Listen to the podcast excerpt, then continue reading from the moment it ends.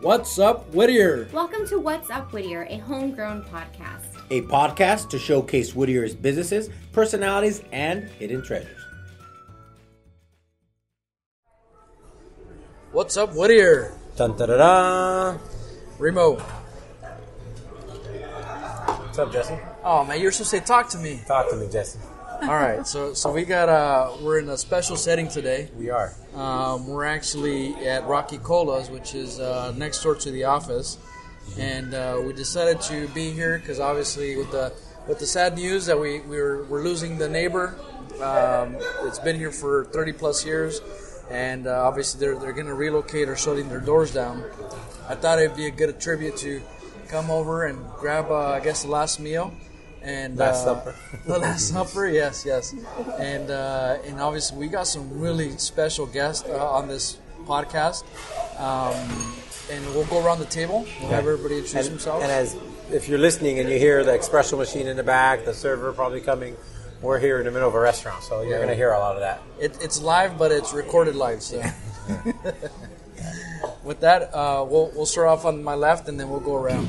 Um, yeah, okay, so I'm Ricardo Diaz um, from Bizarra Capital, Colonia Publica, Chloe Gardens, and Whittier Brewing in the area. And so, you know, thankful to be here. Uh, thank you guys for doing this. You guys had a, a great podcast. Always enjoy it. Um, here with some friends. To my left is Sandra. Sandra from Crepes and Grapes Cafe. Uh, actually, I'm very um, excited to be here with you guys, all of you, and, and just share the talk. How about you, Tony? Uh, Tony Alcazar from Crooked Gap Kitchen. Thankful for uh, being in a position to still be around to have this discussion. yeah. And, and you guys are obviously the heavy hitters in the area. You've, I mean, I would have a six pack if I don't go to your restaurants because your food is so good and we just want to keep coming back. So you guys feed uptown, and so we're, we're definitely thankful for that and love the opportunity to be in front of the movers and shakers here in uh, the Whittier area, the, the restaurant industry. So thank you guys for your time here. Well, well, the cool thing for me when we talked about Remo and I, we were talking about trying to set up this uh, essentially like a friendsgiving uh, meal uh, for the end of the year, I guess, or close to the end of the year.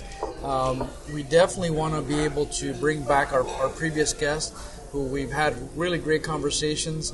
Uh, again, good food, uh, good locations, and so uh, with that said, um, before we get into our, our general conversation or discussion.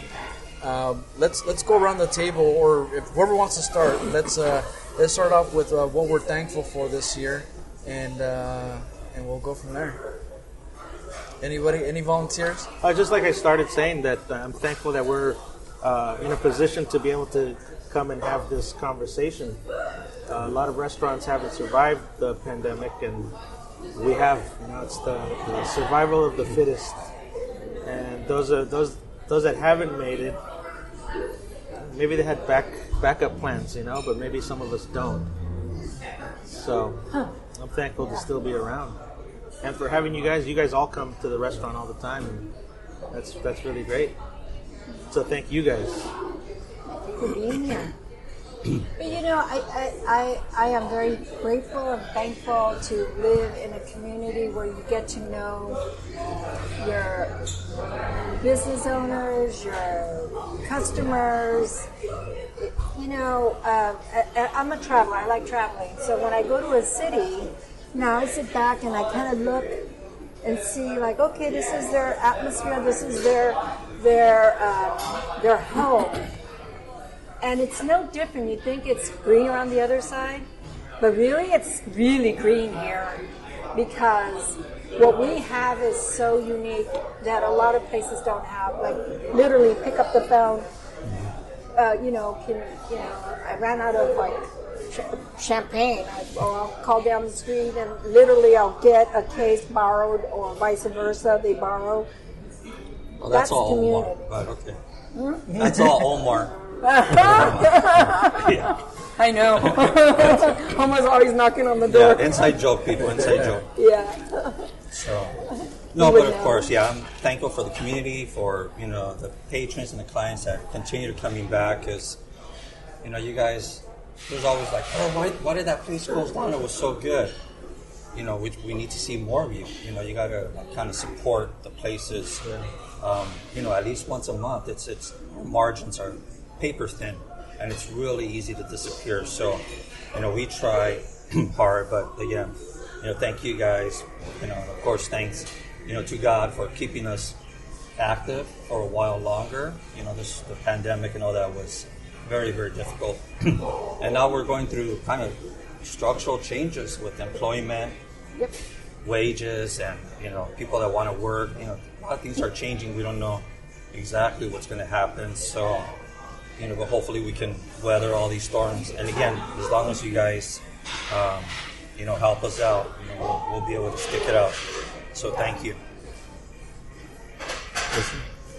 Well, I'm it's a little selfish. I'm, I'm thankful for our little daughter and just being a dad now, and I think that's uh, definitely a game changer, and it's created so much more urgency in my life um, that I never experienced before. So now I want to finish and come home and you know play with her. By, by the time she falls asleep, or we both fall asleep next to each other. So yeah. Uh, for me, I'm thankful, obviously, for health. That it's been uh, it's been a challenge. It's been a roller coaster uh, these last couple of years. Um, one that we're, we're healthy. Second that we're alive. We're still you know moving around, and capable of doing what we're doing. Um, and the other thing is family. You know, we've we've uh, I think COVID has really uh, changed the way we we talk to our family, live with our family, um, especially those those people who are really close to us. Uh, knowing that we're, we're blessed to be able to still be together. Um, it's one of those things where I think uh, being locked in or locked uh, or confined to a home or to a residence, um, you you almost uh, it changes your perspective in terms of like um, how much that's really needed at, at a human level, right? Um, just being able to be around family or people who really care. So uh, for me, it's I'm how I'm thankful for family, uh, friends, and uh, I'm, I'm you know I'm, I'm lucky to call you guys friends because uh, again I've been to your guys' uh, locations and it's uh, I'm greeted as a friend, which is always a beautiful thing. So uh, again, thank you guys all. And Remo, I don't know about Remo, but um, I don't know if I call you a friend or not, but uh, for today we will. Would Yeah, yeah, yeah. No, but thanks, man. It's it's been uh, it, we we're blessed. We're blessed that we're able to do this um, as much as we're able to do it. So, uh, all joking aside. Um, with that said, gonna start tearing up here. Just easy, easy. We got a lot of napkins uh, in case you want to tear up. Um, I, I'm, Ricardo, I'm glad you brought that up in terms of the, uh, you know, kind of what the community really means for a business owner. Obviously, right now, uh, we're, what we have here in the table, uh, everybody has a restaurant, uh, or you own a restaurant, or you run a restaurant.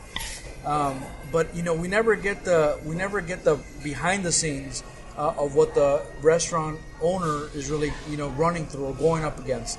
Um, but again, I'm, I'm glad you mentioned that where you really need the community to uh, support if they really want to keep that restaurant moving, right?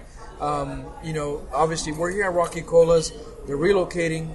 It has nothing to do with the support. It's more obviously what, what behind the scenes, you know, other other issues. Um, but I know we've seen restaurants come and go. Um, it, it's always sad to see a restaurant go. Um, I mean, do any of you guys want to jump in on that? And, and you know, how how else does the community help aside from obviously dining every month? Uh, is there anything else you guys could think of that, that would help support? You know, when I first uh, came to Whittier, I lived in Whittier, but you know, you always want to look at other places, and I went to um, Monrovia, went to Pasadena, Long Beach. I went all over the place to, to look for that place. And I came back to Whittier because at the time, this is back in 2003, at the time, it, it, it's like this place had the good bones. It had the right uh, uh, Aesthetics. blocks. Yeah, aesthetic. It, it wasn't quite percolating at that time. There was bits and pieces, but it wasn't organically uh, flourishing. Because you would see certain restaurants open up, like the Bistro Veggie Bistro was one of like one of my favorite. It Was a vegetarian, a vegan a restaurant, and when they opened up, it was like not enough support at that time. And then there was, oh my God, I could think of all these cool little restaurants and they just could not hang, and that was because there was not enough fertilizer to fertilize it. Whittier right now has that.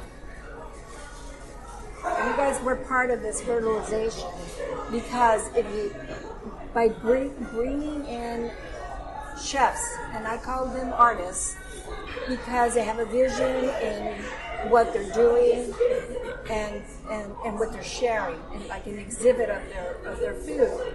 So this area has been organically developed by restaurants, not by investments from the outside. It came organically. So I came right at the nick of time because if there wasn't enough, I wouldn't be here. So I, I think it matters um, what we have here in Whittier. It wasn't done by one person, it was done collectively. So for that, I am very grateful. Thank you guys for, for again, you know, uh, creating the, the, the bones that, that the area needs. And we have a lot of great other restaurants in, in our community. I, I know, um, what's her name? Uh, uh, from uh, Pork and Good. Denise. Huh? Denise. Denise. So I got to work with her before too. Again, very creative person. And again, when you see like, how could she, how could she close up the doors? And and she was around for a couple of other businesses trying different footings. This business is hard.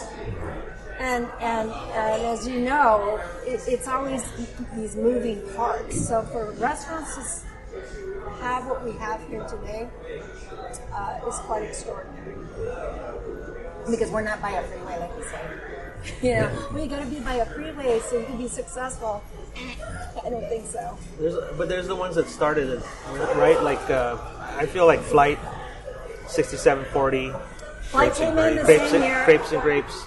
You guys really started it all, you know, and that's we came when we did the bottle room. It was a cute little town. We had no idea if it was going to be successful or not. We were going to give it a year or two, and it, it ended up doing an 11 year run. Yeah. And it was because of the community. The community is the support, and we were busy. We, we were very well supported. You know, all of you guys. I met all of you guys because of that place, and um, it was then that other great restaurants opened up, like Bizarra, also Colonia, um, Commoner, all these other spots that really, Just really flourished and and, and did a did the Whittier unique uptown uh, feeling that it is now, or or that was pre-COVID. You know, it, it still kind of is because, like, in a way, we're all kind of like um, taking this veil off our, literally, our mask off our faces. Um, there's a different awakening, and I, I think you mentioned the grateful, being grateful that we made it through, but we're not done yet because we got other issues that we're dealing with. But I do want to point out um, uh, the uh, New Canton. That's a great restaurant. Yes, he was here a very, very, very long time. He's still one of the originals back in the day uh, when we first Like in the opened. '80s. Uh, They've been there maybe since the even 80s? further. Maybe in the 80s because it He was, was here that long? Yeah. A long time. No way. Yeah, and, and his uncle, well, Jackie now, I think his uncle Yeah. was here. But that's not to mention like Mr. Sandwich too. Yeah. They've been here a long time, and it's another Yeah, great Mr. restaurant. Sandwich, yeah. That some of these restaurants aren't like chef driven like ours are. Right. But Makes they're great more- food. You know, great Mr. food. Sandwich, Yeah. I go to clean, Mr. Sandwich sandwiches. once, once or twice a is the month. same know. way. Huh? Mimo's is the same way. Mimo's has always, Mimo's. always had yes, great food. Mimo's. Love that place. Yeah. So- Great breakfast burritos. Well, I mean, that's how it happens. I mean, I, I remember I've been living in the city for 30 years now, and uh, you know, but the reason I decided to open a restaurant here was after visiting the bottle room and Crepes and Grapes, and knowing that something was you know getting going, and I wanted to be part of that. Um, So, you know, and then that just kind of feeds more people in, and then other people get attracted, and um, again, like I said, it's it's you know paper thin margin. Like the industry averages on the successful restaurants are like one to three percent profit margin. It's really low, you know. So, um, I mean, for every giant chain with massive profits, there's thousands of independent businesses just kind of eking along. So, um, you know, but but Whittier, the community, you know, again, and maybe in the '80s, uh, you know, people you go to Pasadena to have nice food. You Yeah, 90s for sure. Melrose, yeah. You go out maybe, or you go east toward Fullerton and Placentia, some of those places. Um, so you know, the local community, um, you know, they've appreciated us trying to kind of you know do something creative or different here in the area, and you know, it's good. And then it starts reaching critical mass. More and more people will come in. Um, it'll get more popular. It'll get more more chefs and uh, you know people willing to take chances with new cuisines. Hopefully, You know, I, I had a question. Why are the margins so thin?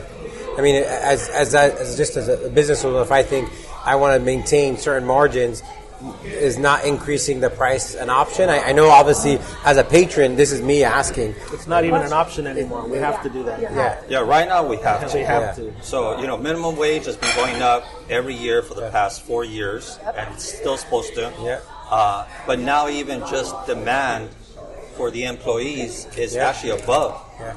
Um, So that's even if you could pay someone that amount, they still right. won't show yeah, up. I've always kind of tried to pay above minimum wage, even if it's a bit. Yeah. But now it's you know way above that. Um, They gave me three. I hope you don't mind. Oh, it's That's okay. always the scariest. you know, and, and the service industry is tough. You know, it's people, Yeah. uh, especially with this pandemic. I mean, you know, thank you clients and customers, but you know, a portion can be very, very difficult uh, for employees and for trying to create a great service. Just you know, whether you weren't wearing a mask, or you were wearing a mask, whether you had to wear a mask, or whether you didn't have to wear a mask. I mean, it's sad that such a simple issue like covering your mouth, you know, becomes a, a point for serious contention in the restaurants and our servers. And you know, there's points where they were scared, you know, where certain aggressions and angers and something I haven't experienced before.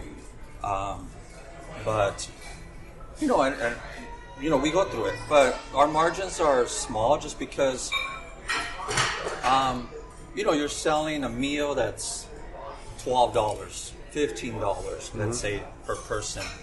You know, but your food costs are at least you know 40, 35 to forty five percent of that. Then labor, you got another thirty to forty percent. You know, just any employee, if, if if that employee serves three tables in an hour and they're getting eighteen dollars an hour, that's already six dollars on that table. That's just labor. And that's a server. That's not That's the the server, and that's not the cooks. And you know, And the so you start breaking all that down. Uh, and again, you know, I mean, we love to charge higher prices, but you know, there's there's a point, and, Yeah. and and we also try to. I mean, we could go to the west side and you know have Flourish. eighty dollar Yeah. plates Yeah. where people will they will, they're not going to pay that here. And one of our goals is to bring that quality and that attention to detail here to our people. You know, uh, so we want to do that, but we can't charge what they do. You know, uh, if you could touch on that, like why why I- I'm glad you guys are looking at it that way, right? Trying to keep it at a price level uh, that's competitive in the community. Um, but why why would we? Why would you break it down to that point, um, knowing that the quality of food, the quality of service is there to compete? Um, is it just the demographics? Is it uh, is that what it is? Uh, everybody's nodding yes. Yeah. and the other thing that, you know, we got workers' comp, insurance, the rent, uh, equipment breaking, fixing. It's an ongoing process. And every year I keep saying, oh, this year, nothing's going to break. Yeah, yeah. Everything should be good. And then, boom, there goes $3,000 for this and that. So, the, yes, the margins are really tight. But then there's that crescendo you hear when people are eating and they're enjoying And they're food. happy. That is what we work for. You know, that, that, that sound, that rhythm, where you can hear the servers engaging, and it's like a big party. You know, in a way, it's, you know, they're having a good experience and, and you can feel it. But yeah, I was an art director. And let me tell you, there's a big difference in what you do with time. So I think we're a little crazy to do what we do, mm-hmm. but there's something so satisfying in this business because I, I wouldn't change it. Uh, you see all those happy people every single day. Yeah. Oh, that was delicious. That was awesome. Thank you. And that's really We had a great time. that's immense. Yeah, at, at the heart of it, at the heart of us, is it's serving. You know, it's serving people and um, you know having them walk out happy. Yeah, yeah. You know. You gotta love people in this business. So, do you, uh, aside from obviously cost, we're talking about cost and how cost is going to come up, just because everything is naturally going to go up. I mean, it's inflation, right? Um, do you guys see any trends or changes coming up other than the cost change or cost rise? Keep it simple. Keep it simpler. I mean, really? Smaller menu. Uh, it, it, it's the trends that I see right now um, is simplifying things a little bit. You know, we're not open evenings. That means I have to hire more people, and um, I have to rethink a little bit of what I do. Even though we still may open a Friday or Saturday, but even then I'll have to think about it. But I truly care about our employees, and you know, they, they are like our family in a sense. You know, you see them every day more than your family.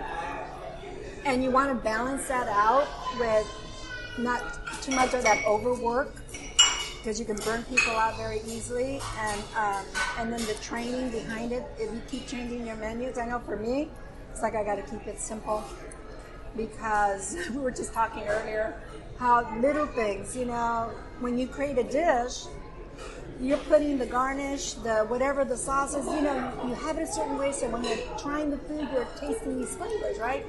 And when someone misses that one ingredient, they may not think anything of it, but it matters. And so that consistency in, in, in the business uh, with our employees is like keeping it simple for them so that it's consistent. Because being consistent is crucial for our business. Yeah. I'm not no McDonald's. not that. I mean, I eat there, so Yeah. I have, I have a like huge problem with um, keeping it simple and and not changing my menus. You know, that's part of the. Um, I never I never called myself an artist as a chef, but that's part of the artistic side, like needing. Well, that's also CGK. I mean, you know, you're, you you have the seasonal specials. and You're yeah. creating new things. Um, Everything you know, changes. some restaurants are like that. Very Other frequently. restaurants, I think, Bizarra, it's like, you know, if, if I move a dish off the menu, I get 40 people that week, Sa- I you mean- know, angry that I. you Same know, here, same here. And, and you know, I gotta say, at the bottle guts, room, yeah. at the bottle room, how many times did I hear like, "Oh, you took the spaghetti bolognese off, or you took the Yeah. whatever off?" And it's like, "Yeah, I did." So I was willing to put up with people Yeah. saying that to me because we were really busy. At CGK, I'm not as prone to saying like, "Yeah, well, it's not on the menu. Sorry." Now it's kind of like, I'm probably not going to take that off. I, Well, have, I think we've all become a little bit more but- conservative yeah. too because Yeah. we're protecting, you know, very fragile businesses right now. Yep. I mean, I think that's happened, you know, to all of us. Like I said, those margins don't give us a lot of room. Um, I'm sure all of us have been operating at, you know, break even or negative for quite a bit, and I know we had, Yeah. you know, some time actually, you know, operating negative because the employees keep getting paid, insurances have to keep getting paid, the rent. Uh, there was a moratorium on residential, but not for us. You know, all the commercial. No. Uh, so you know, we had to kind of thank God we were able to kind of stick it through, and we'll see what the future holds. But you know, what trends are coming up? There's also, I mean, I just went to a restaurant in Alhambra, and they're still ordering by um, QR code Okay. and menu, no servers. So you know, that just like in in the rest of the industry where labor goes up and you replace it with robotics or tech, it's starting to happen in the restaurants. We'll see what happens. I mean, maybe if people don't want to pay a little bit more for human service, then maybe it'll be more of. I'm looking at Rocky Cola and I can see the QR codes everywhere. Um, you know, I don't know if they're giving out menus. I mean, everything from printing menus, uh, especially if you have specials and you're changing things constantly, um, to you know, order reordering new products and I change order oysters almost every day. I change beers almost every day. I play around with new specials once a week. So I'm printing menus every single day. So the QRC thing I really like because I have to print a lot less. Yeah. Instead of printing uh, 30 new menus every day, I print three or four. Fridays and Saturdays, I'll print five or six. And, it, and it's real time, right? You can go in there, update the menu on the Yeah, QR code, and you don't have to. And you guys probably all seen my laptop right there on the corner of the bar. I, do, I do real time updates, you know. I really like the that. I really like are that. easier too Yeah. now. POS do Some Yeah. POS things that we goes off my adapt to laptop better. also, like. the delivery, I mean, for a while, it's like, I mean, during the pandemic and trying to do better foods, like you resist delivery because, oh, it's going to arrive cold, it's going to arrive Oh, mushy. I mean, as chefs, it really bothers us too. To you know, to send food out that's not correct or that's out of temperature, or that's um, gonna uh, wither. Or, or it's with or Yeah. trying to Bags sell around. it, and, and we fight that. But I mean, during the pandemic, we had to, and we had a package to go, and we had to make new family meals and new packages. And, but you know, it's a resistance that we broke, and so now that's maybe a trend that you know to go and and delivery maybe has to be a bigger part of it. We all know, you know, Uber and Grubhub and those places are just they would destroy our profits. I mean, they would take about thirty percent of a bill. I stopped doing that. I stopped Yeah. all of the delivery apps. Really? Stopped all. I uh, we developed with a good friend of mine our online ordering system. It's really great because it's it's um, it syncs with my POS. POS and it prints straight to my Operating kitchen. So to us, it's just like another order. Yeah. We just have to package it to go. But yeah, that's not delivery. That's not delivery, Yeah. but I think the people that want my food are willing to go pick it up. You know, Yeah, like even because when we were doing DoorDash, it wasn't that much, man. It was like a hundred or two hundred dollars a week, and that's nothing. And they were taking thirty percent of that. That was never worth it. Yeah, which is which is Never more than the it for me. profit you make. Yeah. So you could say, hey, I got a, a hundred DoorDash this week. At it was at a actually loss. It was Yeah. for a loss. Now maybe it could bring you new customers. It could Yeah. give some exposure. Yeah, maybe. Uh, but you know, but if it continues, it's just you can't do it. You know, it's it's you're hiring more people to do more orders at a Yeah, loss. must So it, just, it gets worse. Um, so it's very, very difficult. But like I said, I think we're being buffeted. We're trying to figure out where things go. Like I said, is, is a service model kind of dead? You know, And I, actually, that was, especially if you can't price it. that was one question I was going to throw out there. Now, don't don't uh, don't go at me if uh, if you don't agree. But you know, this whole so you're right. There's this whole to go model now, where uh, some restaurants are not even still allowing for dine in. It's still order, pick up, and then you're gone, right?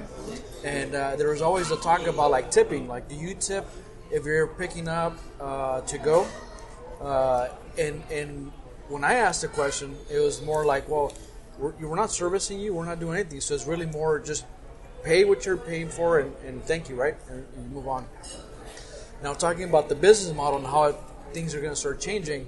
Uh, so there's a restaurant that we obviously frequent with the kids, uh, and they're down to the whole QR code uh, paying too. So menu on the QR, paying on your phone. So really, the only service you're getting is more of the bringing the food and refills and so forth. But everything else, transaction-wise, is being taken care of on your phone. So now at that point, the question, the big question comes down: is, Are we starting to see the tip uh, industry or tip things kind of either staying, evolving, or is it going to go away? And the reason why I'm saying going away or evolving is one of the big, uh, at least for mine, when we're when I'm talking to business owners on the on the service industry side, because obviously tips are for restaurants, but also for other services, is uh, it usually helps to supplement some of the, the income for your your uh, workers, right? Oh, definitely. Now, now, and it goes back to what you're saying, Ricardo. Like, do we just like sum it all in and give it a higher cost for everything, with the expectation that it, it's all going to come to that same level of service, quality, and so forth? To now, you're able to project at a better number because you know what you're charging, opposed to relying on the tips that might or might not happen. variable. Well, Yeah. what, well, those tips are only for employees. Yeah. No, So- correct, correct. Yeah, but Yeah, we're, we're, I mean, we can't take that into commingled calculation. We can't Yeah. actually touch those tips Yeah. at all. Nothing. We can't take the percentages from the credit. Like if they put it on a credit card and it charges us five percent, we can't take that off. Like that, that's uh, always the loss for the business, which is fine. Yeah. Um, so it's it's only, but yeah, I think that's one of the reasons why finding staff is more difficult because maybe like the tip situations come down. Yeah. You know, before I mean, I think as restaurant owners, I think we're probably more. I don't think I ever give less than twenty five percent, but we're in the industry, Yeah. so it's it's kind of like. You know, um, right? Yeah. Yeah, for whatever reason, it's just we know and, and we know how much mind. people depend on those tips.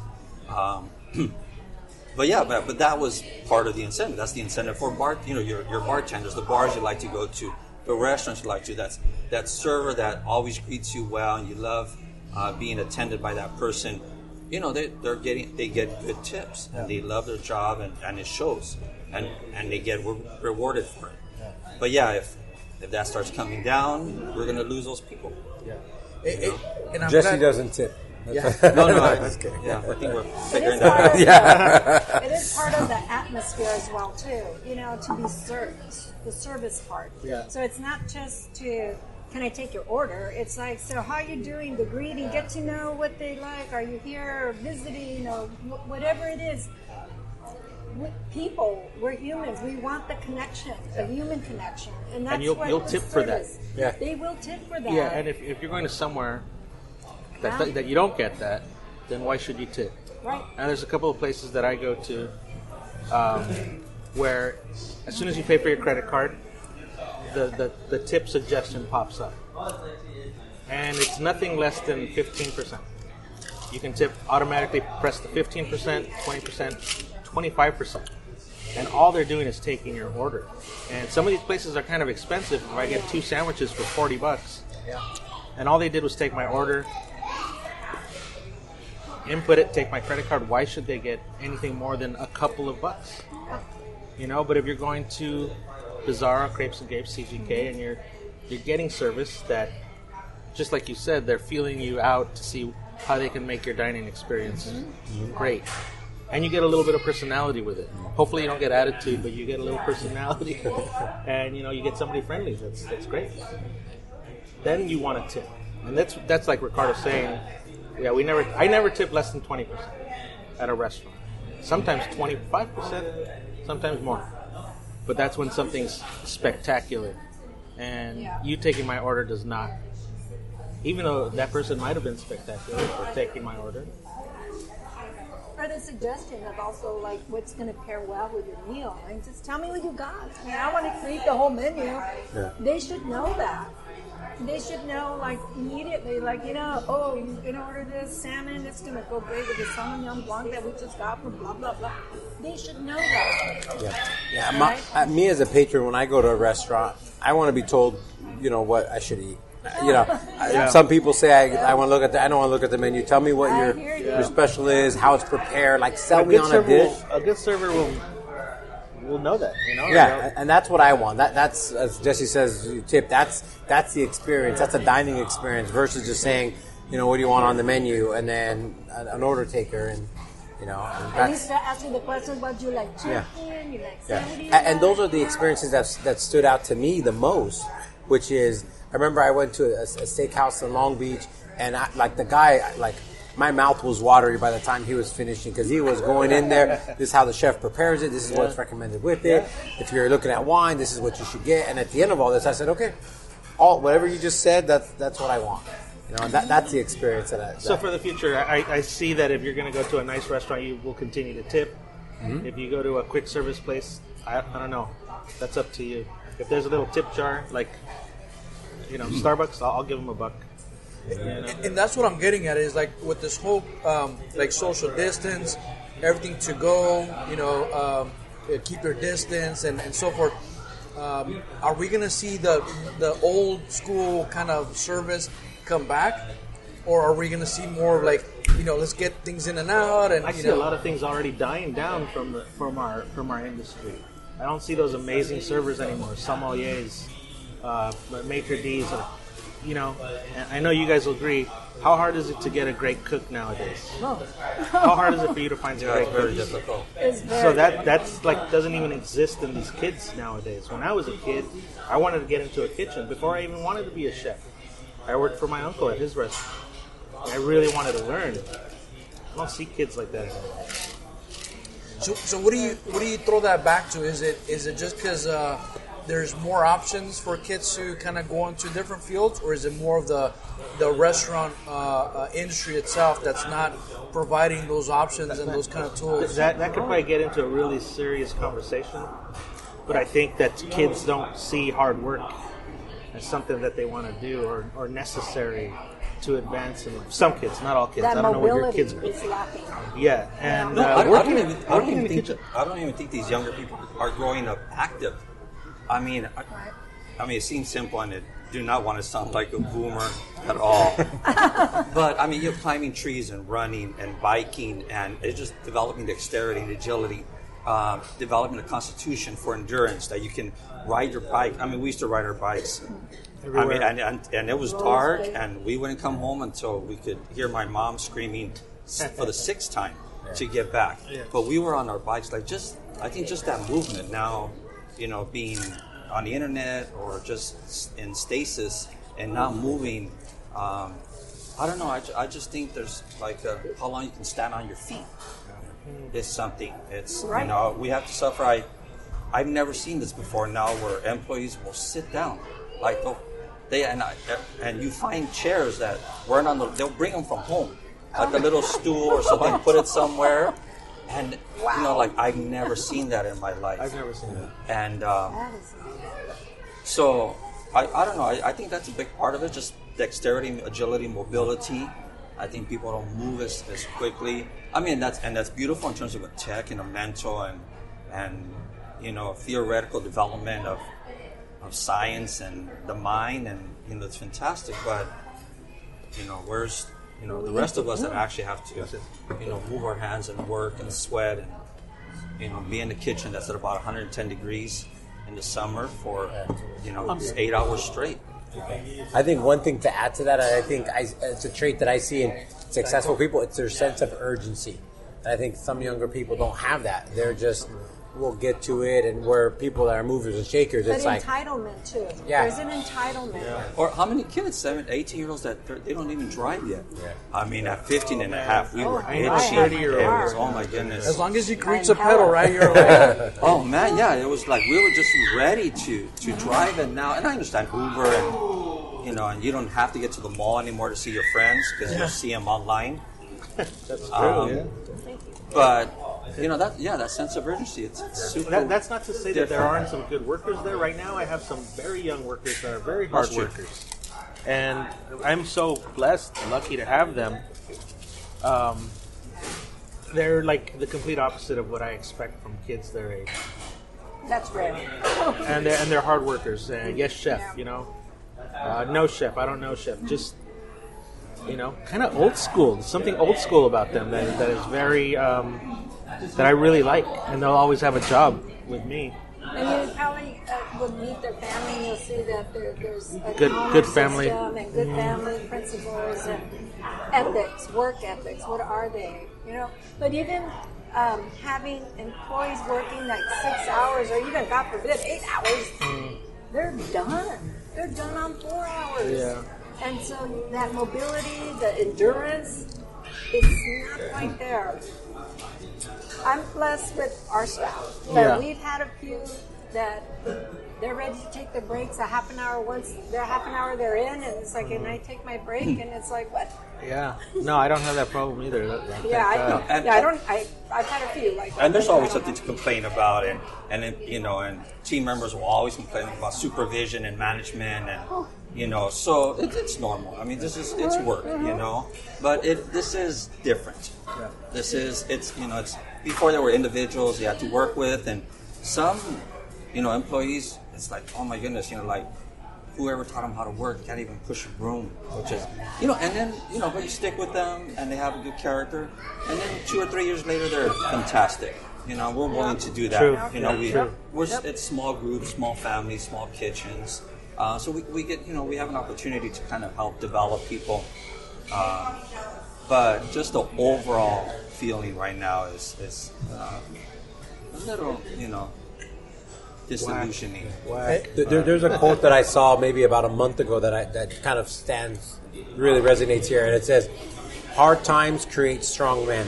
Strong men create good times. Good times create weak men. Weak men create and Hard it- times. Hard times.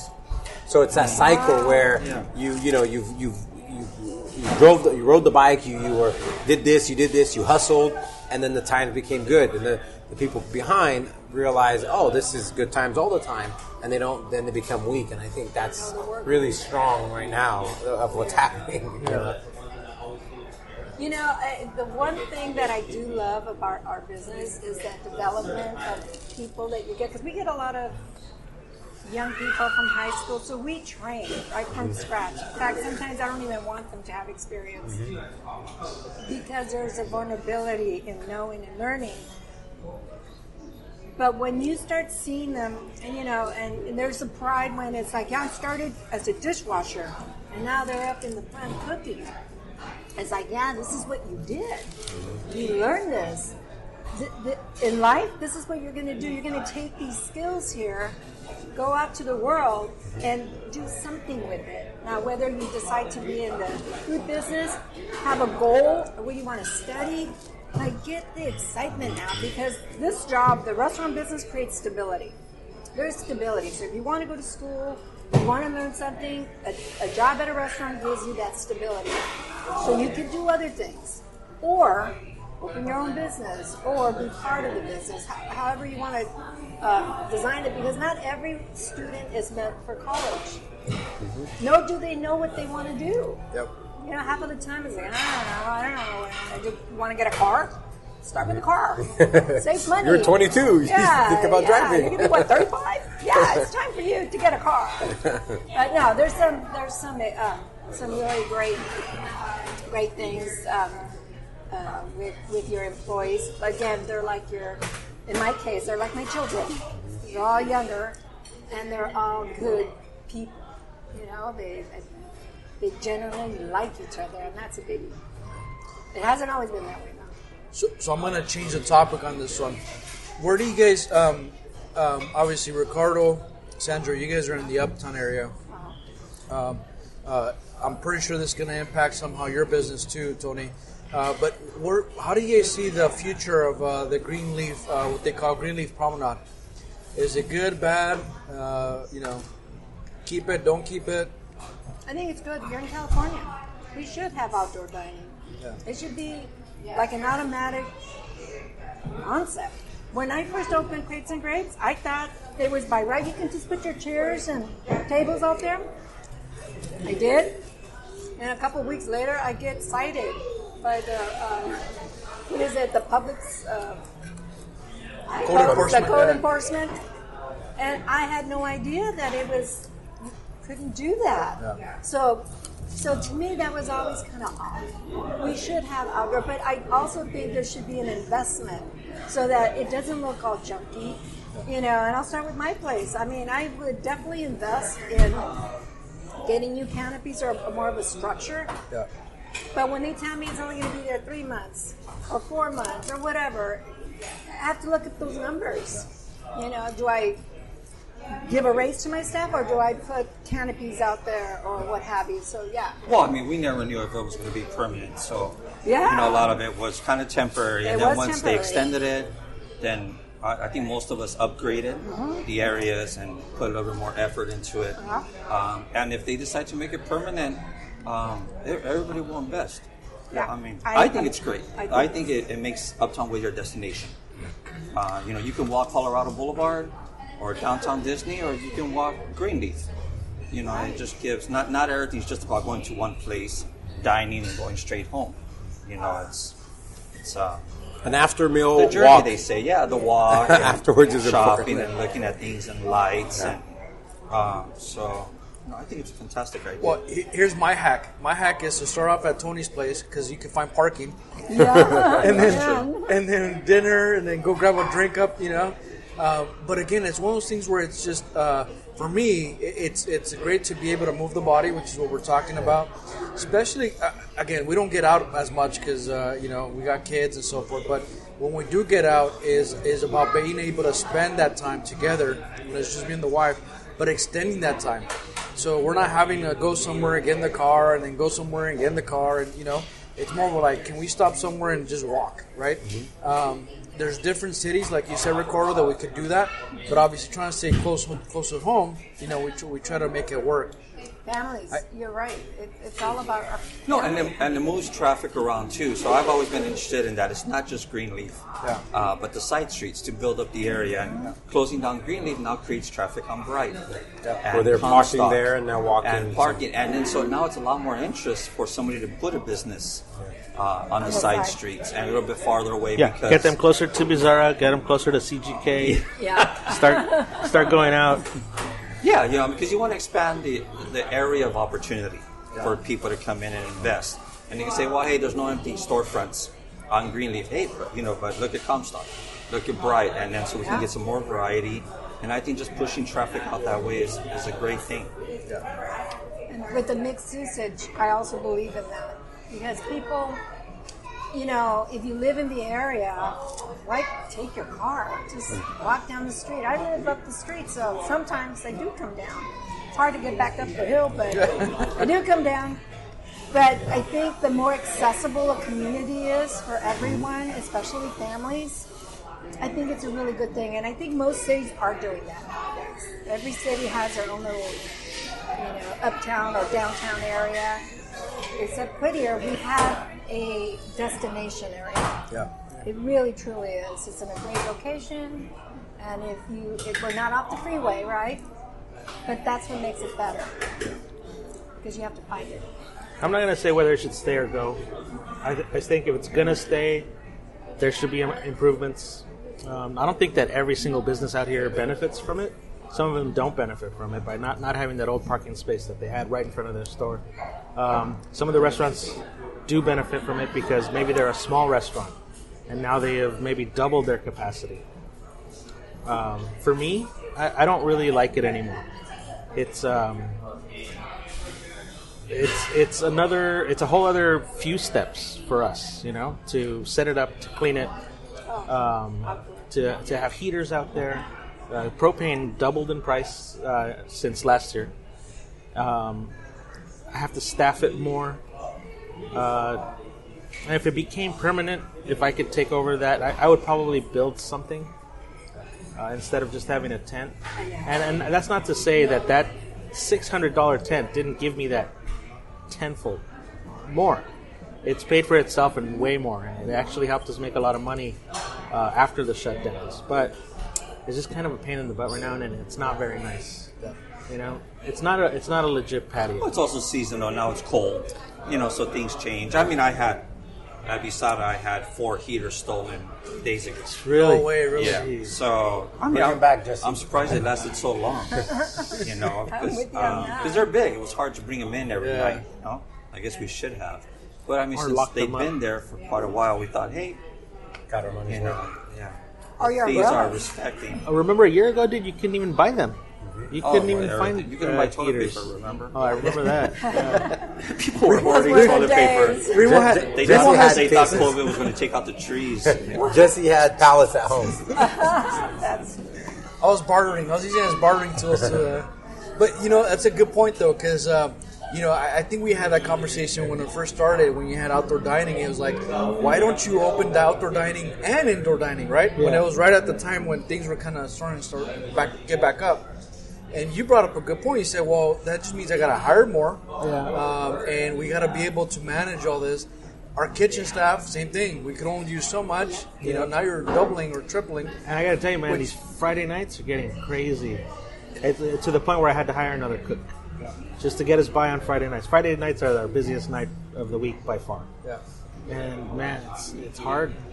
But that's a struggle, right? Because Yeah. I mean, even in your, I'm pretty sure your restaurant, right? That you're, you have more people coming out on Friday, Saturday, Sunday, and you're trying to keep staff at a certain size or consistent, and uh, just trying to ramp up and ramp down i- is, I don't think it's good for any business, right? It's uh, yeah. You got to project your food orders, and you know, it's just. Yeah, I don't like breaking it down so much because then it's like I think I I think I want to retire today. you know, it really is a lot of work. You know, it's multitasking. You're working with staff, your food orders, your vendors, your customers. Every facet of this business is is, is a juggling act in itself Yeah, yeah. because its own nucleus is in there that you have to understand. So no, this business is definitely very gratifying, but it's a lot of work. You have to be somebody who's got stamina and is ready to just take the challenge because every day is a challenge. When wake up and make sure that you're going to get your delivery. Yes. You know? Do you like the promenade yourself? Yeah, I I think it's a good thing. Um, you know, Tony, what you're seeing is not for everybody and how it might affect other businesses, I just think it the other businesses are not taking advantage of what what is out there, uh, and the reason being Yeah, is that's that's true. you know, uh, these restaurants um, are creating this kind of uh, uh, pedestrian way where now you're gonna have people having to walk from one space to the other, right, or location. Where I think most businesses are, are missing is that really creating that that storefront to be able to track and kind of communicate with those pedestrians. Um, that's one. The other is that they're really not making their their shop a destination point because nowadays with social media um, you know, most of these businesses, I'm, I'm thinking they're going to rely on, on uh, you know, Foot traffic. foot traffic. When in reality, we're, we're changing, right? We're all on the phone. We're all checking what's new and what's hot, and I think we're missing that that critical, uh, you know, marketing aspect of it, where now you could create a destination for these retailers or, or businesses, other businesses, where now people are driving to to visit them, which in turn obviously bring more foot traffic to these other businesses or restaurants that are open. I think there's a missing link there. Um, I know there's a couple businesses here that are always kind of like upset that, that there's that the streets closed, but again, I think they're just missing that that And, link. and there was a lot more at the beginning. really, Um, I think, and I, I think that's calmed down a Yeah. little bit more. As I think maybe undoubtedly it's because they maybe saw some increase in their traffic. Like you said before, how would you get people into your shop if you're just buying everything online? Yeah. But now you have people walking across. They can't just park in front of the restaurant they want to go to. Now they have to park somewhere else and walk down. So I, I think that it's increased foot traffic to some of these retail shops. And so I just by anecdote, I've noticed less complaints. But, you know, again, I don't know. There's a few squeaky wheels, but Yeah. I think they've always been squeaky. You You know, know, but, but you know, for the most part, you're right. The foot traffic. If you see the opportunity, if you're a retailer, if you're a retailer, you would obviously put something out. You see the foot traffic. I mean, that's what a merchant. That's what marketing is about. Captured it. So some do, some don't. But we saw that. I mean, the bottle room, crepes and grapes, Colonia. I mean, how often do we find parking on Greenleaf? Rarely. It was always full. And cars that were there all day. It was employees. There was Yeah. Yeah. the dentist and the doctor Yeah, and the that's optometrist. And. They would park there and they'd park there all day. So th- I don't think there was that much of a loss. Yeah, what are these guys complaining parking. about then? Yeah. You know? And Yeah. you go to any other like booming area, you don't ca- when you, You go to never- Pasadena, Pasadena, you walk minimum three you blocks know, to get where you COB. Want. Me and my me and my Yeah, But nobody, talk- nobody complains over there. Yeah. we're too sheltered, I think. Here. Yeah. in, or you're just used to being able Yeah. to pull up and, and find a parking spot, which is, you know, you do that in areas that are not, they don't have the business opportunity. A little warm up. Um, you know, I, regarding the promenade, I, I absolutely love it. I think it, it gives an experience because I don't want to just go to a place, eat, and then go home. Right? I, I want more because if that's the case, I'll just order the food. Right? Excuse me. Me and my wife talking about the retailers. We go to Seal Beach for breakfast, like I would say once a month. And when we go there, we park somewhere, probably nowhere near the restaurant, walk the two, three blocks. And as we're walking to the restaurant or back, we, we stopped. I, I, as I'm thinking, we bought stuff for our pet that we never needed. We bought stuff for our like a, a hat for our baby that was twenty some dollars because it said something cute. It was on the window, and and that's you know a lot of that stuff doesn't happen here because people don't feel like you're gonna get that kind of customer. Well, But you do that on Amazon. Well, that's fair. well, you can, tricky. but you're there and you're like, oh, this is a cute hat, and you know. But you're right. You know, it. they used to say, "Well, we don't have a beach." I, you don't need a beach. Yeah. It's an You need to- ambiance. you need to draw So we and should you have get to draw. musicians out there. Yeah. We should get artists out there. Yep. I think we should load it up up on the street and you know, uh, create a, a, destination of entertainment and experiences. Yeah.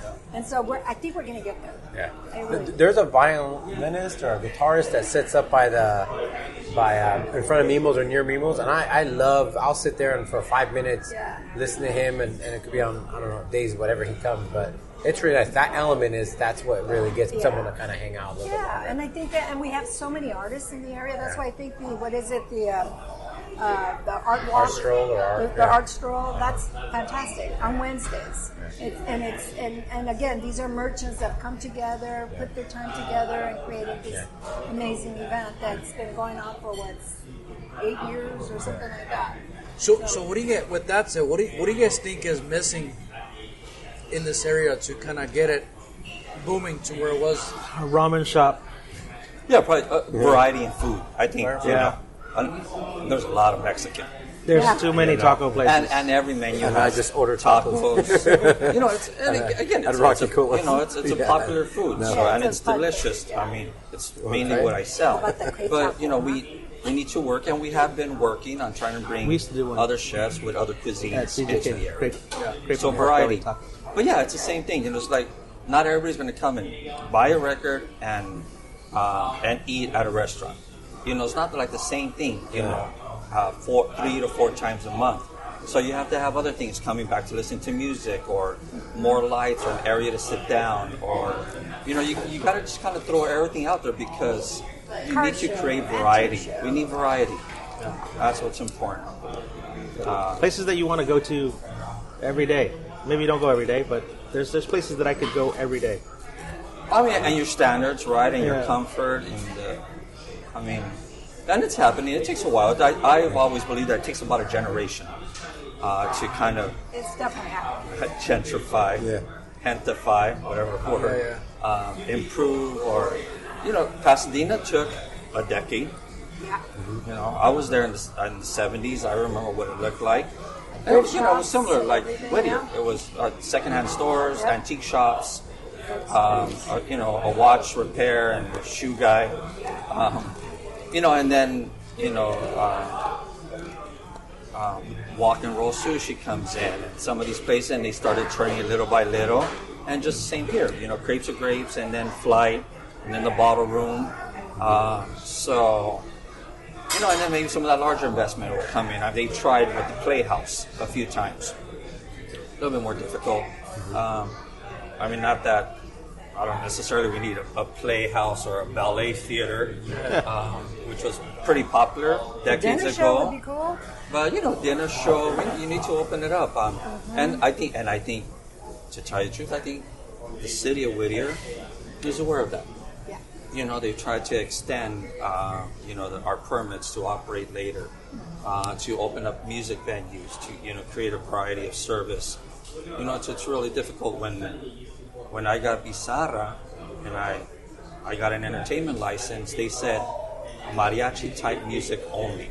Oh, oh, Which is, I mean, as a as a Latino, there's there's no such thing as mariachi style music. You know, it's boleros, songs, huapangos. It's like different genres, but it's that's just a an instrumentation group. You know, but their perspective was we only want you know the guys in the in the suits with the little metal buttons. Um, Strum the guitar and that's Right, it. right, because you know they don't want any other type of music. You know, but what if I decide to change my cuisine?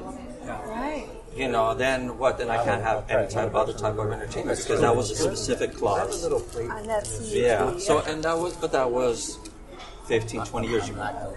And, and, and talk about music.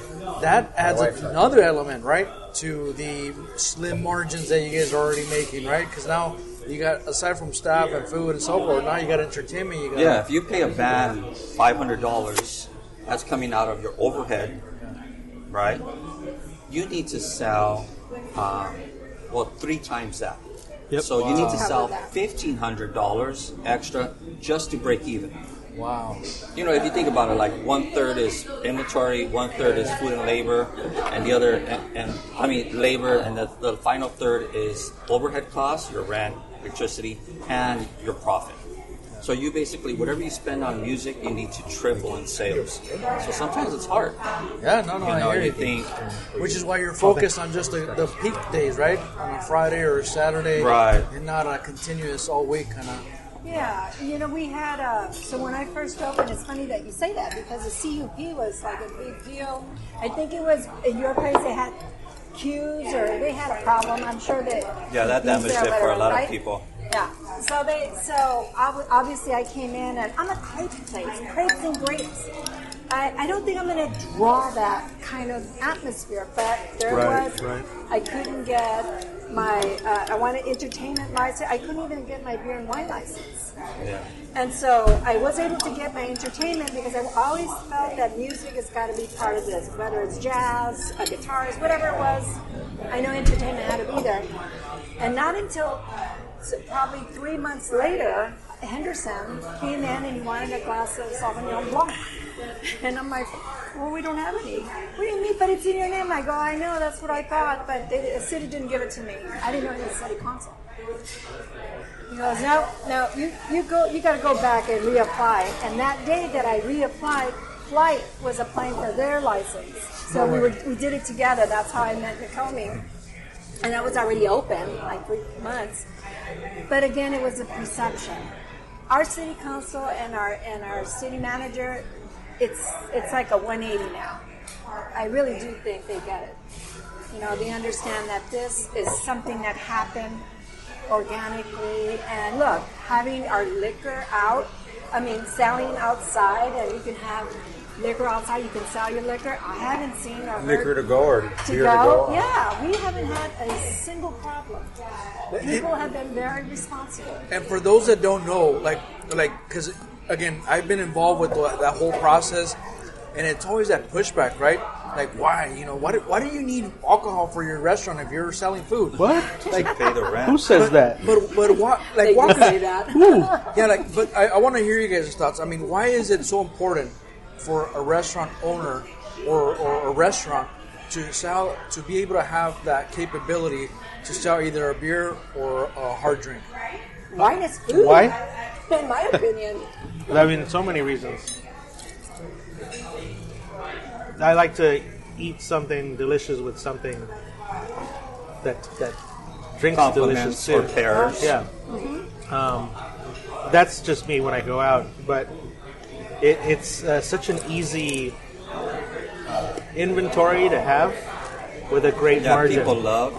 that people love Yeah. with a great margin. Yeah, and, and that's it And too. doesn't and it doesn't spoil. Right, we talked about You the margins and food. That I mean, this is industry average one to three percent. That includes everything. So you imagine foods on the low end, alcohol, uh, beer and wine, cocktails, mixed drinks, um, even you know smoothies and like just other stuff that you kind of increases your margin and helps you to be profitable.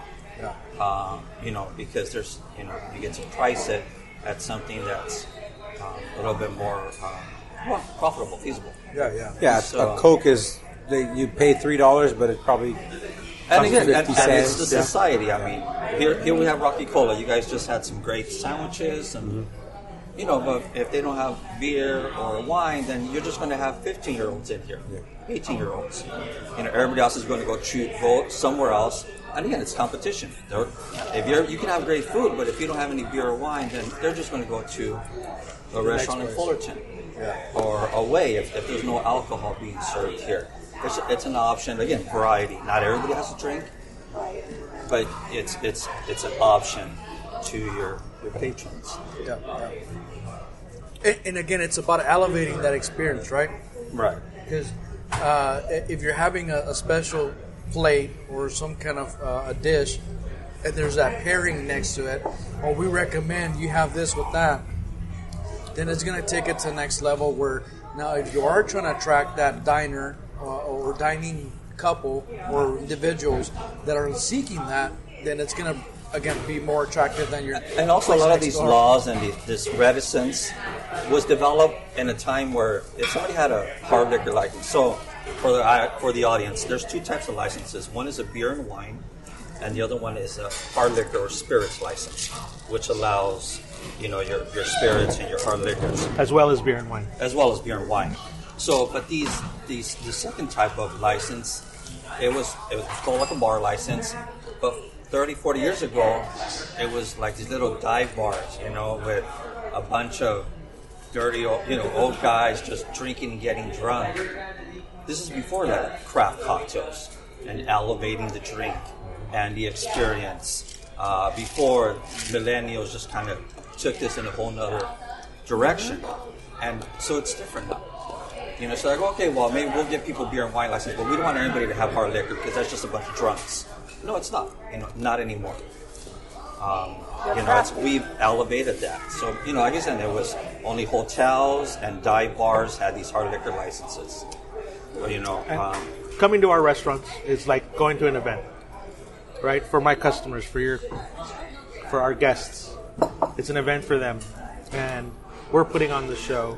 Part of that is alcohol, and when when you're having alcohol, it really puts you in a different mood. You're relaxing. You're having a great time. It's grown up time, you know. Chilling. It's not. Well, you're not coming to our restaurants to get milkshakes or chocolate, like this delicious chocolate malt that I'm drinking right now.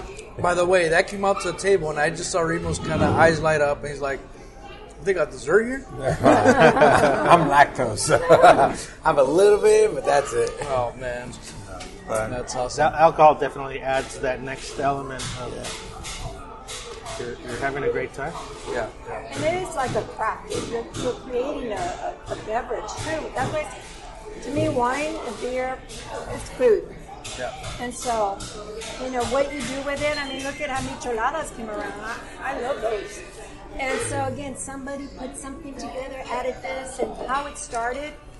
You know, this is again that experience, and everybody does it a little different. So, And as chefs, we want to do that. You know, just like we want to be creative with some dishes or introduce some new foods, we want to be creative with the cocktails.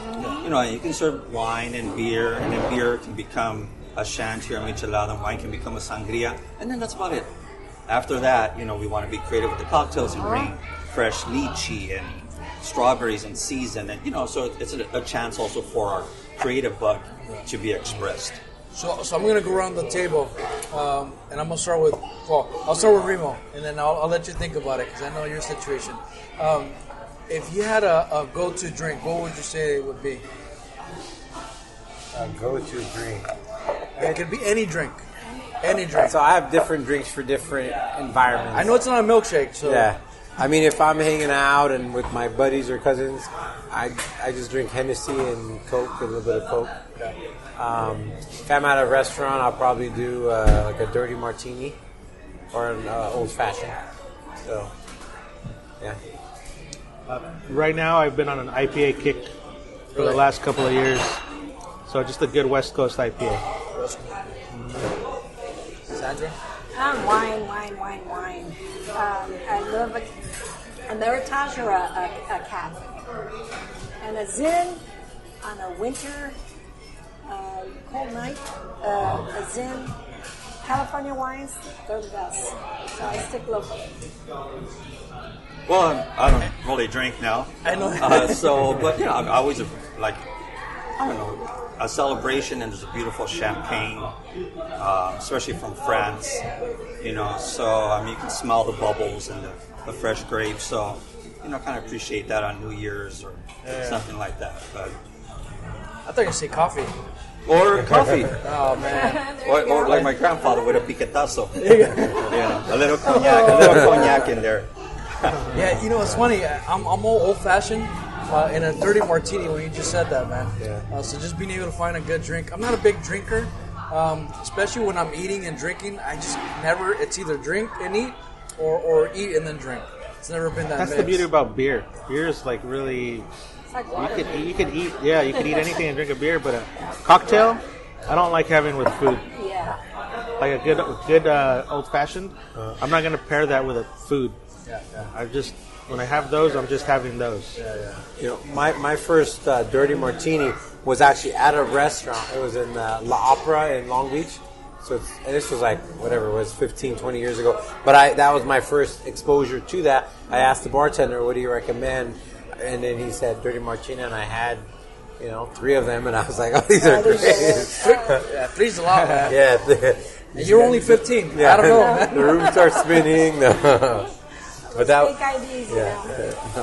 no. What what, uh, what what's your guys' favorite dish from just in general? Like, do you guys have any favorite dish that at home you're like, I'm whipping this up every day? Oh man, I have a lot. Of, I have a lot of those, man. I love ramen. I love spaghetti. Um, What's a good ramen place? Hironori, Where's that at? Norwalk. Okay. Yeah, I've gone to like almost every well-known Rosecrans? ramen On shop. Rosecrans? Uh, More than yeah. sh- more than Next to Starbucks. Gumi? Uh, yes, it's Oh, my wow. favorite. Next to Starbucks on Rosecrans and uh, No, it's Tony on knows his Telegraph, ramen, you like guys, so Telegraph listen. uh, Yeah. I don't know. You can look it up. Okay. But uh, yeah, Hironori. I've I've been to a lot of different ramen shops, and Hironori is now my favorite. Do you make ramen? Not really. No. No. I, I mean, I have. I have. Yeah. Yeah. Uh, the best one that I made was when we were at Harlow's and we were already using a really flavorful pork broth uh, for our pork uh, dip, and we just kind of doctored it up a little bit, uh, give it some like more ramen flavor. It was good. It was good, but I could I could probably still mess around with that and fine tune it. Sandra, do you have a favorite dish? That either you whip it up or you, you go to? Eggs and it doesn't have to be Wh- I Whittier. love Just eggs Benedicts, like with salmon, and just different versions of eggs Benedicts. Yeah, uh, I think that's when I go out. breakfast, uh, lunch, and dinner. If I can, I would. Nice. But You can, uh, you can. Uh, the um, I think I'm more of a morning person. Like my main meal is Mm. is breakfast. Dinner, just wine. Yeah. You know, wine. Ricardo? Me? Ah, seafood. Just Yeah. give me seafood. You know, and the fresher the better, cleaner the better. You know, the Is it simpler the better. Is it like a, um, or, or uh, some Uh, kind of fish? even- or no, just more like you know, just shrimp quickly on the grill. Uh, you know, a light sauce. Uh, East Coast oysters. Northeast Coast. Oh. oyster. no, no, no, East Coast is good. Yeah. I'm not a big fan of what we call flats or um, um, the European mineral Belons? style. Yeah. Yeah, Belons. But yeah, all that New Brunswick, Canadian oyster up there, I love that. So yeah, you sit me on the beach somewhere, I, I don't leave as long as they keep the food coming. There you go. So I guess you'll be at the beach. I'll be at a chicken coop. You'll yeah. be at a, At a ramen house. I love pasta. I love noodles. Yeah, noodles. Yeah. Man, my daughter loves noodles too. You whip up anything at that? Of course not, man. No, uh, yeah. If I had, a, if I'm cooking, I mean, it's limited. It's a limited menu, but uh, I'm always on the hunt for like a good, like a good barbecue place. Um, I, I I love doing like barbecue, like smoked meats and so forth.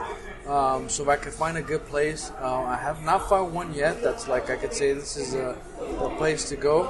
Um, uh, so if you guys have any recommendations, definitely. Have definitely. you been to Wowo's? I have been to Wowo's. Uh, Well, when they're open.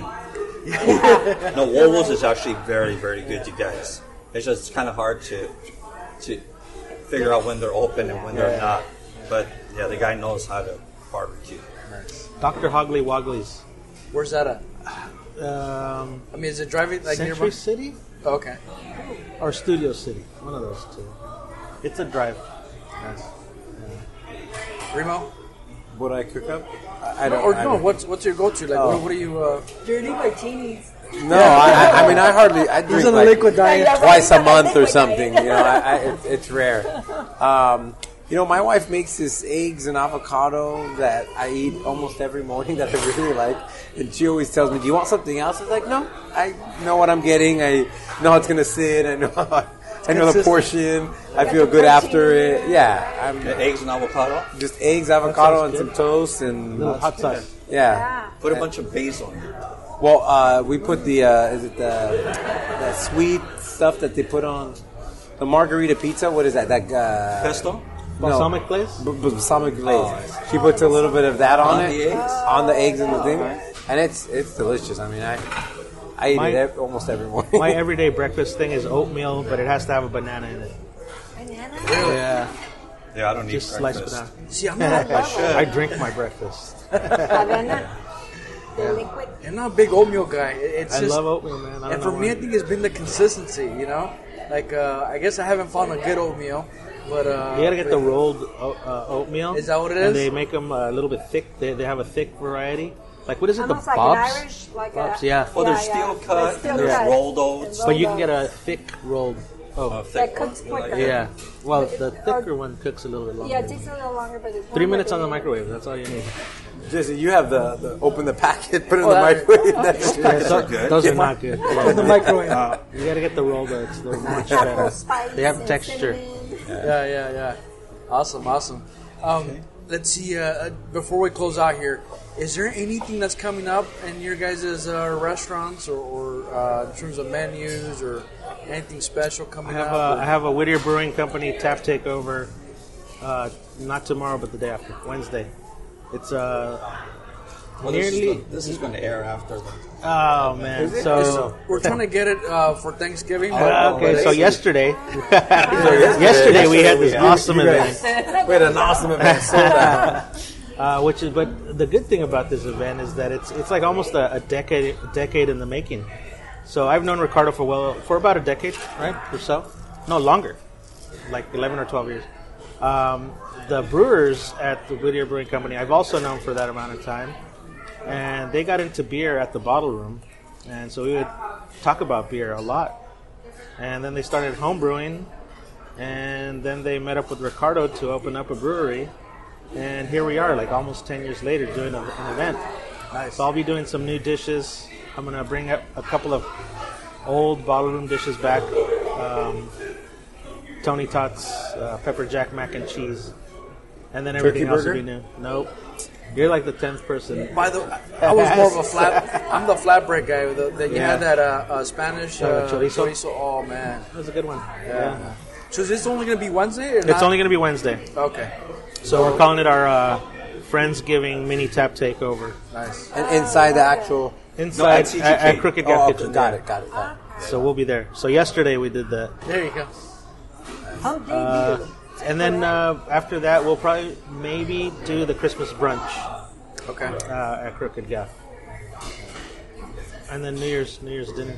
That's about it for us. For Wednesday, is it a set menu or is Uh, it? no, it, we'll, we'll also open. off, uh, offer our regular menu, Got it. and then you can pick and choose your pairings. Got it. Sandra, do you have anything coming up or anything that's uh, for these holiday season that? You know, a lot of the things I'm doing is community work. Uh, actually, uh, the Whittier Parade, Holiday Sonata, uh, Rick's, Grand Illumination, they're all local events. And that's, I'm relying on my staff to keep, keep these kind of going. But next year things will be a little different, but this year I think it's important to get back to basics and holiday community events. I crave it. Yeah, and ac- actually, Tony, Sandra, and myself are doing something for the Soroptimists. Yeah, Oh, that's right. Uh, we're going to be doing like a, a video shoot showing how to cook. We're going to send meals out. So if you go to what is it? Uh, What's the website? So it's uh, Soroptimist of Whittier, or SIW. Uh, you can find the tickets um, uh, are going to be there, sold uh, January 29th, I believe. It's on a Saturday. And it's just going to be an awesome event. Uh, just kind of hanging Yeah. out, cooking. You're going to get food uh, delivered to you, uh, the ingredients, so that you can cook along with us uh, on video, online. I guess it's a Zoom thing. Yeah. So and there'll be, you know, some other chefs and a mixologist. So it's super fun event. Um, so I recommend that you guys do that because you know Tony and I um, and Sandra will be kind of doing some new stuff there, so that you can try. Very cool. I had a question for the Sonata. Are they still bringing the horse-drawn carriages, and are they going through Greenleaf? So I just found out we're not getting the horse horses because of something that they can't be near cars, and so there's not going to be um, carriages. But there's the idea of bringing again like stilt walkers, ballerinas, and things for children to see and uh, and enjoy. So in fact, I have a meeting after this. I'll be heading out to a meeting to talk about all those little details. But yeah, but it'll still happen. It's gonna be nice. Yes. Ricardo, anything? Uh, no, just um, I got some plans. So Bizarra Capital will be going through some changes next year. Uh, not going to release those yet. But, There you go. Uh, so there'll be some changes there, and um, yeah, that's about it. You know, just kind of continue and try to. Again, we're adapting tremendously to different things post pandemic. So um, hopefully we can stick around and keep serving you guys. Awesome, awesome. Remo, Okay. But, you got anything else coming up? no. I think we're good, man. Awesome.